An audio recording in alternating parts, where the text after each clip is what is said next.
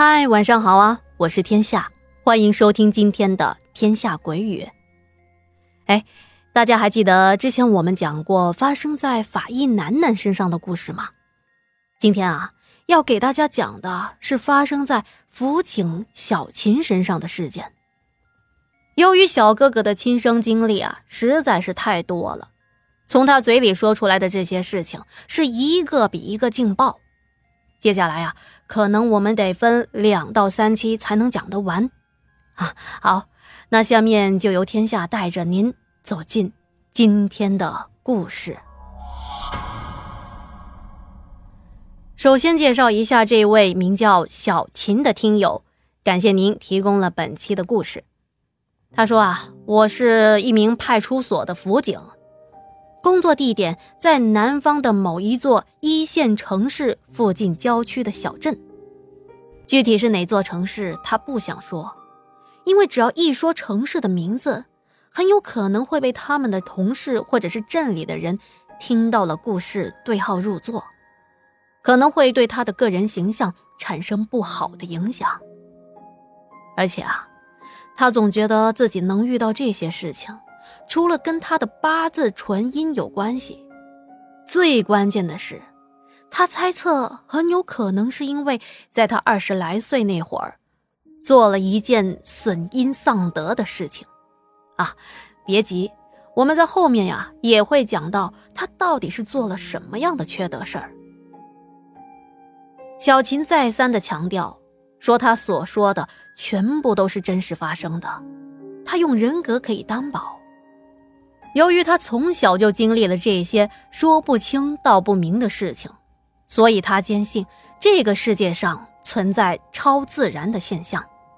就因为这个想法，他听遍了全网大大小小的各种生冷的或者是热门的灵异事件，本着科研的目的，想要弄明白，想找到灵异事件的共通之处。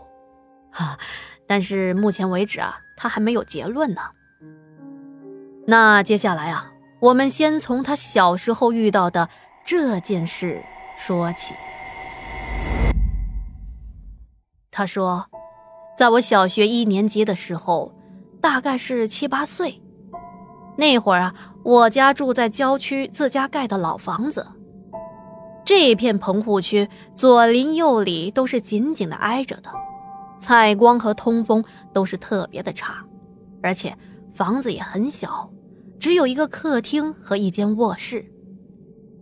平时我和我的父母都是睡在一个屋的，父母睡在床上，我打地铺。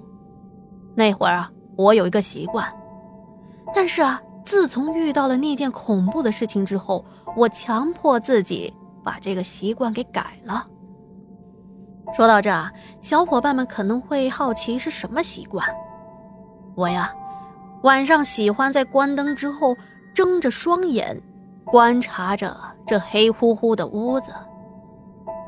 有时候看看窗外的夜空，有时候看看家里的各个角落。出事的这天晚上，由于是大夏天，家里有些闷热，再加上白天睡了午觉，即使爸爸已经熄了灯了，可我就是睡不着。我们睡下的时间大概是在十点钟左右。我和平时一样，睁着眼睛咕噜噜的东看看西看看。在屋里啊，有窗户外的月光照进来，所以这会儿的屋子也不是全黑的。此时的我翻来覆去，是怎么都睡不着。当我的眼睛……先是从窗户那里，慢慢的往右边移动，移到了窗台旁边的桌子，接着又把目光看向了左边的椅子。就在我漫无目的的四处张望的时候，我突然用余光感觉到，我的脚边站着一个女人。我一下子就被他给吸引过去了。这个女人显得是特别的高大，而且这会儿她是背对着我的，在夜色下，一开始我并没有看清楚她的模样，只是觉得身形很眼熟。我盯着她看，大概过了有那么两三秒。这个女人就慢慢的转过来了。哎，这不是我认识的那个刘阿姨吗？这阿姨啊，我特别的熟悉，因为她经常来我家找我妈聊天来着，而且对我也是特别的好。每一次啊，总会给我带点小点心啊、小零食什么的。啊。原来是阿姨来我家了，我立马从草席上坐了起来，跟她打招呼：“哎，刘阿姨。”